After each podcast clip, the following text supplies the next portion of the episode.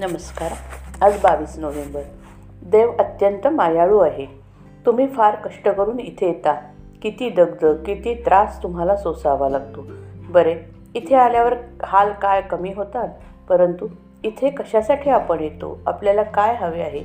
हे आपल्याला कळते का? आपल्याला देव खरोखरच हवासा वाटतो का?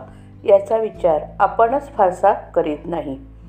आपल्यावर काही संकट आले किंवा किंबहुना आपले काही वाईट झाले की आपण म्हणतो देवाने असे कसे केले? असे म्हणणे यासारखे दुसरे पाप नाही. देवावर विश्वास न ठेवणारा माणूस यापेक्षा एक वेळ परवडला कारण तो देवाने वाईट केले असे तरी म्हणणार नाही. देव खरोखर अत्यंत मायाळू आहे. त्याला कोणाचेही दुःख सहन होत नाही. कोणत्या आईला आपल्या मुलाला दुःख झा कष्ट झालेले आवडेल? म्हणून देवाने माझे वाईट केले ही खोटी समजूत क म प्रथम मनातून काढून टाका. द्रौपदीला जेव्हा वस्त्रहरणासाठी दुःशासनाने भरसभेत खेचले तेव्हा तिला वाटत होते की पांडवांना हे सहन होणार नाही. ते माझी विटंबना होऊन देणार नाहीत.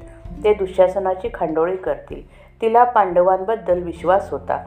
दुःशासनाने जेव्हा तिच्या पदराला हात घातला तेव्हा तिने आशेने धर्माकडे पाहिले. धर्माला वाटले. आता विरोध केला तर आपले सत्याचे व्रत उघडे पडेल.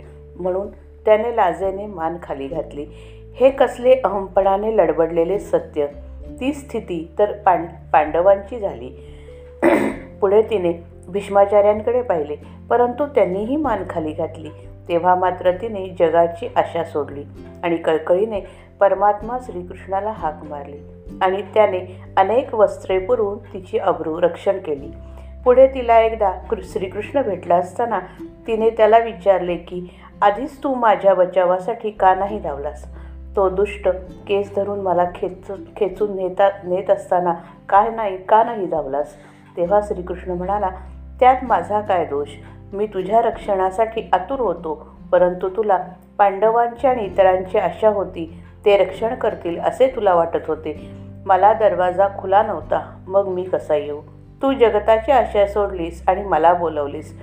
त्याबरोबर मी तुझ्या भेटीला धावलो. जगाची आशा आसक्ती सोडल्याशिवाय परमेश्वराला आपली हाक कशी पोहोचेल?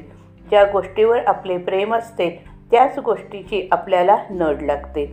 आपल्याला देवाची नड लागली आहे का? देवाचे प्रेम लागायला त्याच्या अखंड सहवासात राहण्याची अत्यंत जरुरी आहे. आणि हा सहवास जर कशाने साधत असेल तर तो एक त्याचे नाम घेतल्यानेच साधेल भगवंताचे नाम घेऊन त्याचे प्रेम मिळवा हेच माझे सांगणे. सर्व विसरून भगवंताला आळवले की तो कृपा करतो. श्रीराम जय राम जय जय राम.